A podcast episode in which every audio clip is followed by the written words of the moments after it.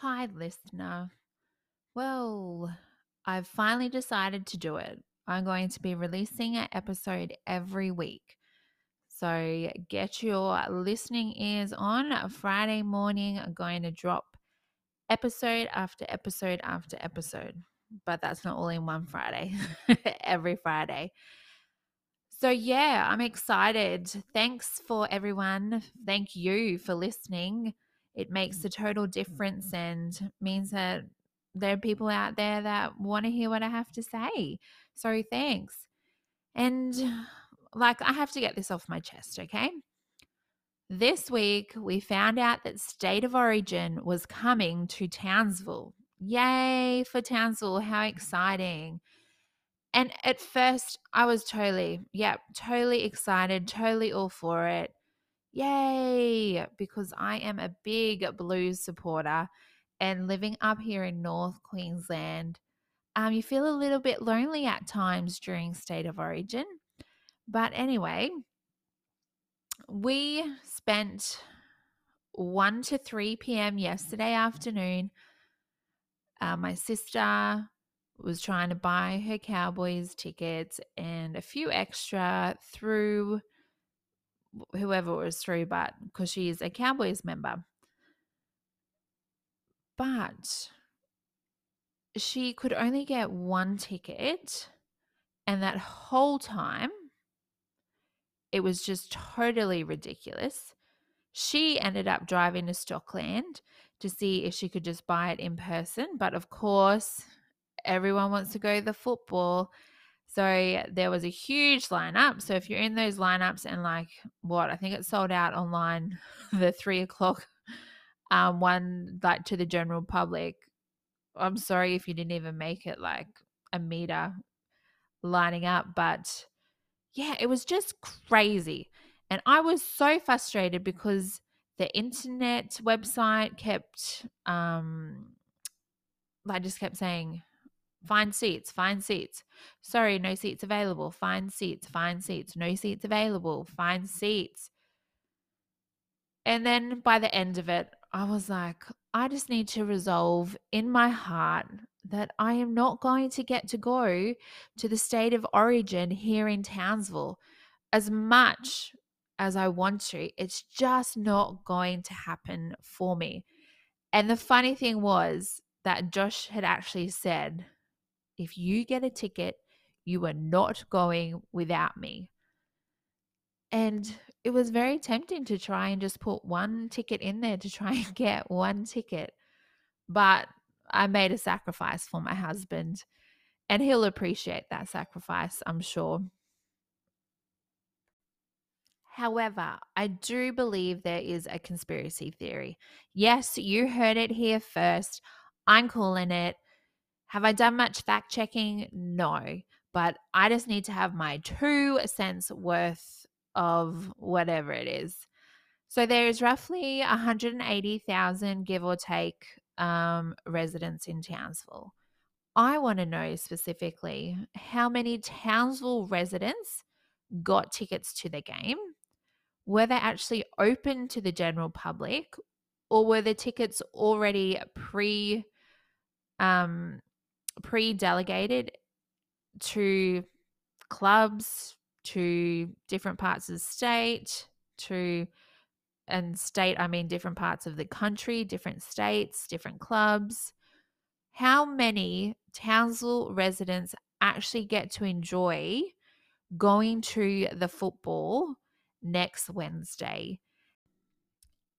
And I know our council, um, the mayor has done a great job in providing Townsville Eats to different venues throughout the city.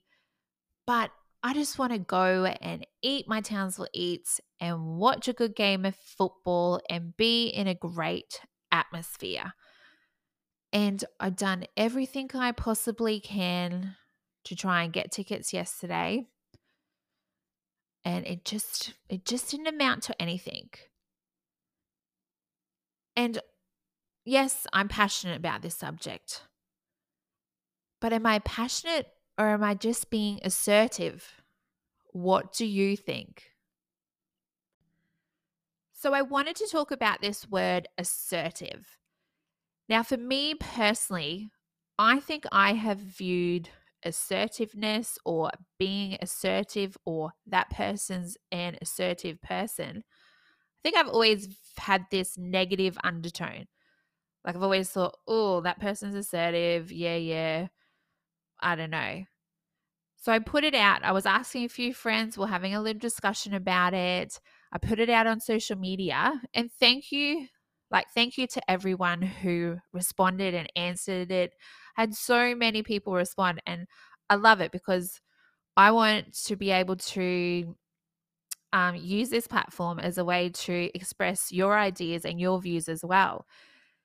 And to my genuine surprise, a lot of people like more than 75% of people thought it was, well, think it's positive. Like being assertive is a positive attribute. And it blew my mind away because I was like, well, here I am. Think that being assertive, standing up for what you believe in. I've always kind of had this negative negative vibe to it. So I want to say thank you. Thank you for being honest and thank you for actually changing my view on this topic. Assertive is someone who is assertive, behaves confidently, and is not frightened to say what they want or believe. Wow. Is being assertive meaning we're just not scared to say what we want or believe. Now, let's go back a few years. I think I've grown as a person over the last few years. Obviously, I've grown as a person. And I've learned to be able to stand up for things that I believe in. Standing up and even not worrying about what the consequences are. Because honestly, I think that there are more people in life that need to stand up for things. They need to stand up for their beliefs. They need to stand up where there's an injustice. Like you actually need to stand up. That's the only way we're going to make a difference in this world is if people stand up and say no to things. And I always viewed assertiveness as either being aggressive or being confident. And what word stands out to you more when I say assertive? Confident or aggressive? And I think that's the two ways that being an assertive person, you're either confident or you're aggressive. And it's not that these are bad things, it's how sometimes they can come across come across to others. Because there is nothing worse than being a doormat and apologizing constantly for everything. Maybe you're one of those people.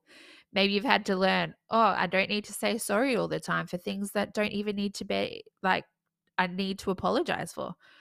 Oh, I'm sorry the sun didn't set in the right direction today. I'm sorry that the tree fell over. We can't be sorry for things that we that are beyond the control of our circumstances.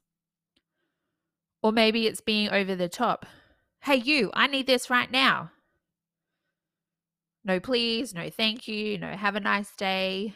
I need this and I need it now. So, in my mind, I can see where, yes, being assertive is being confident, but you have on the other side being assertive and being aggressive. And I just want us to think about that today. Is being as being assertive is simply standing up for what you believe in no matter the consequences. Because these days we have all this cancel culture. Someone says something, let's all hate on them, let's cancel them. It's a real thing. Even in um, society, even in community groups, people can just be cancelled just because they're just trying to stand up for something. And if you're one of those people that you know, you have that thing on the inside where, oh, that just doesn't feel right. Or that's That's not okay. Stand up for it. Maybe you you were meant to see that because you're the person that's meant to stand up. Because maybe that person can't stand up for themselves. And I'm not talking about going and being silly. I think there's wisdom in everything that we do. We need to be wise about how we do things. We don't just run and scream and yell and just let things go. There needs to be a wisdom in how we handle situations and how we can be assertive. And I want to just leave you with that thought today. Because I have definitely changed my view on this word assertive. And I see it as something that maybe I haven't been as assertive as I've need to, needed to be in the past. But I know it's definitely something that I'm going to work more on. And I'm going to stand up for things and speak about things that needed to be spoken about.